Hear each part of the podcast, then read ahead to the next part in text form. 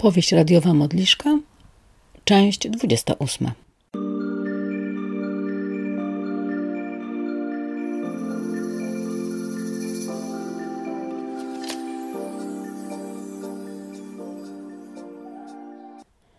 Weronika postanowiła jakoś wybrnąć z tej sytuacji, ale była tak rozgorączkowana, że nie myślała racjonalnie. Na szczęście z pomocą przyszedł jej Maurycy.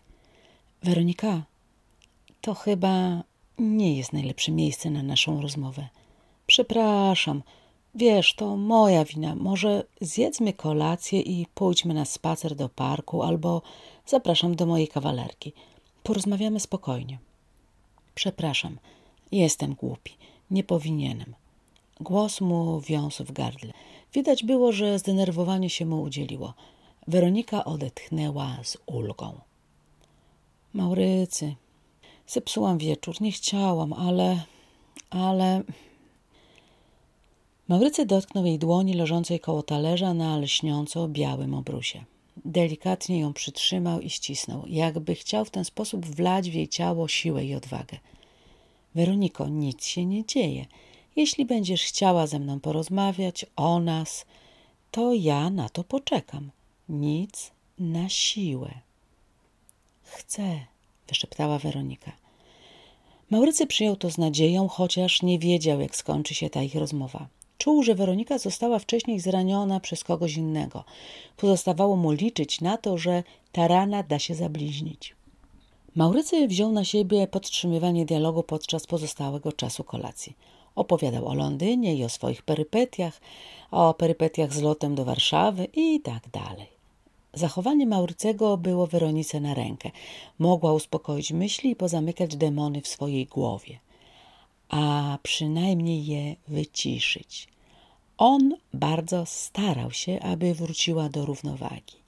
Kiedy zapłacił rachunek, zapytał: Masz jakieś plany jeszcze na dzisiejszy wieczór?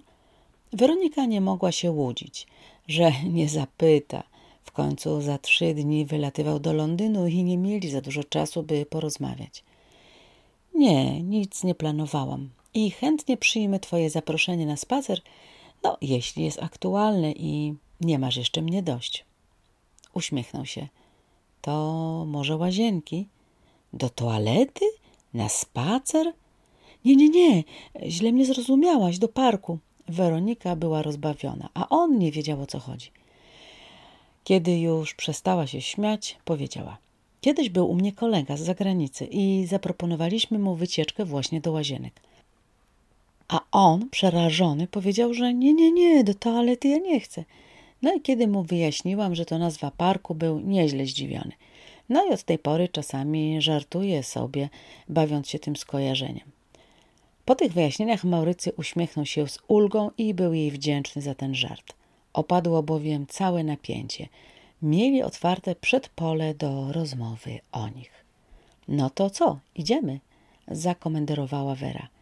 Pogoda była piękna. Wieczór pachniał złotą jesienią. Weronika ubrała ponczo w kolorze lapisu, przerzuciła sobie prawą połać szala na lewe ramię, lekko udrapowała.